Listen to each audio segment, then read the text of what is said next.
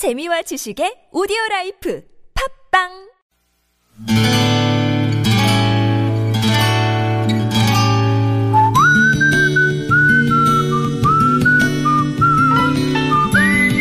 여러분 기억 속에서 여전히 반짝거리는 한 사람. 그 사람과의 추억을 떠올려보는 시간, 당신이라는 참 좋은 사람. 오늘은 서울시 구로구 고척동에 사시는 은성수 씨의 참 좋은 사람을 만나봅니다.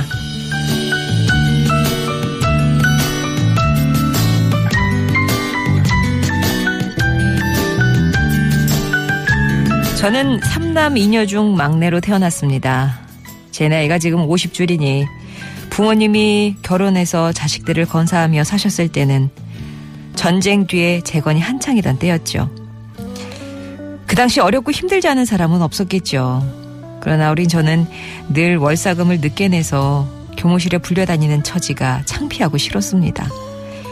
형님 두 분, 누님 두 분이 그렇게 학교를 마치셨음에도 저는 그 돈을 벌기 위해 애쓰신 아버지보다 월사금이 빌려서 창피한 제 생각만 했습니다. 그렇게 저는 고등학생이 됐고 그날도 어렵게 아버지가 마련해 주신 월사금 5천 원을 들고 교무처를 찾아갔습니다.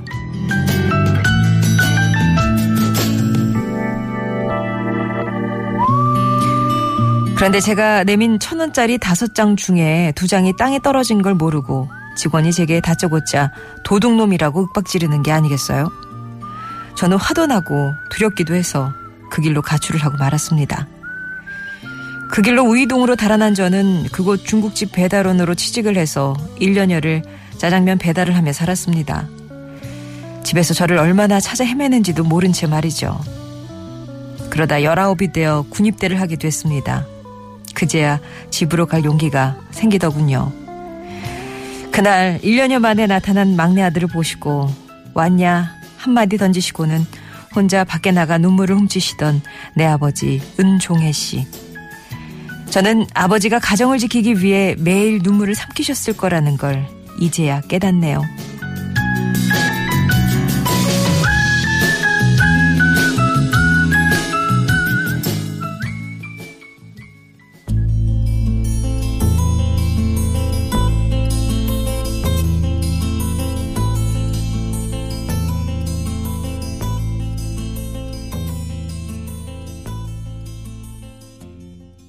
들으신 노래는 프레디 아길라의 안악이었습니다. 당신이라는 참 좋은 사람 오늘은 서울시 구로구 고척동에 사시는 은성수 씨의 사연이었습니다. 아, 나중에 안 사실이지만 그 가출했을 때요. 막내 아들이잖아요. 아버지가 일을 마치고 돌아오셔서는 매일같이 큰형님이랑 이 막내를 찾아 다니셨다고 합니다. 왜 안 그러셨겠어요? 그렇게 군에 가게 되셨고 다녀와서 25살이 된 은성수 씨는 뒤늦게 철이 들어서 공부를 시작하셨대요.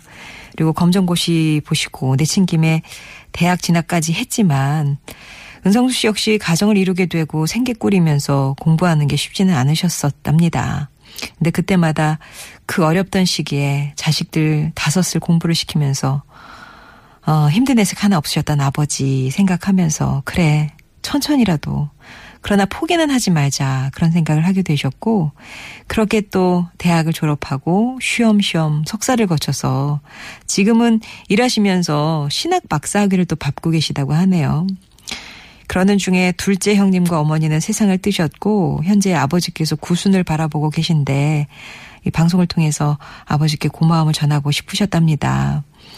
아버지 저 막내예요. 그때 힘들었을 때도 자식들 포기하지 않고 길러주시고 또 꿋꿋하게 가장자리 지켜주셔서 감사합니다. 건강하셔서 더 오래 제 곁에 있어 주시고요. 막내 아들이 항상 아버지 존경하고 있다는 거 아시죠? 아버지 사랑합니다. 라는 말씀 전해달라고 하셨네요. 은성수 씨께는 가족사진 촬영권 보내드리겠습니다. 들으시면서 8254번님이 저도 월사금매 아린 추억이 새록새록 나네요. 그리고 배달도 정말 제 이야기인 듯 갑자기 콧등이 가, 음, 시큰하셨다고 공감을 하셨습니다. 그 고 시대를 이렇게 예, 겪어내신 분들에게는 또 예, 같이 공감할 만한 그런 내용들이 아니었나 싶습니다. 송정의 좋은 사람들 3부는 이렇게 여러분 추억 속에 당신이라는 참 좋은 사람 사연 함께 합니다. 여러분 인생에 크고 작은 영향을 줬던 사람과의 얘기, 추억들 하나 꺼내주시면 돼요. 어, 그리고 금요일에는 2주의 음성편지 여러분의 목소리도 배달하고 있으니까요. 당신 참여 혹은 음성편지 네 글자만 보내주시면 되겠습니다. 50번의 1호 문자 메시지 우물정 0951번 무료 모바일 메신저 카카오톡 TBS 앱이 열려 있고요. 이렇게 보내주시면 아 참여 의사가 있으시구나 저희가 생각하고 연락을 다시 드리니까는요. 이렇게 처음에는 네 글자만 적어주시면 됩니다.